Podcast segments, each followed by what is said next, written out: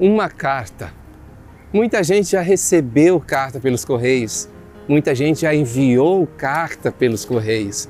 E como é bom quando a gente recebe uma carta de quem a gente gosta, de quem a gente ama, mandar ou receber carta. E quando se está longe e recebe daquela pessoa que faz os teus olhos brilharem. Ah, como é bom. Essa carta aqui é da minha esposa da época que nós estávamos namorando há tantos anos atrás. Eu ainda tenho guardado. E como foi bom receber uma carta dela. Eu tenho uma irmã que mora longe, lá do outro lado do oceano.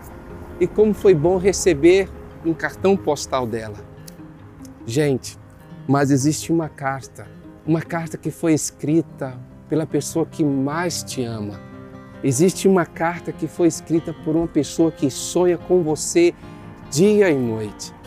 E essa carta se chama Palavra de Deus. Muitos conhecem essa carta como Bíblia. A Bíblia, para mim, é uma carta de amor da pessoa mais incrível do mundo. E uma das coisas que ela escreveu para você está escrito assim: que Deus te amou. Ele não vai te amar, ele já te ama desde sempre. Deus te amou de tal maneira. A geração de hoje, ela não conhece muito o que, se, o que seria mandar ou receber carta pelo correio, porque a gente tem e-mail, a gente tem mensagem pelo telefone, a gente tem vídeo chamada e tantos que não puderam saborear essa experiência.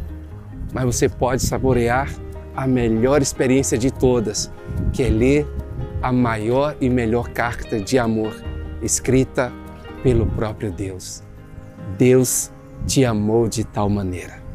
Um abraço, fica com Deus e até uma próxima.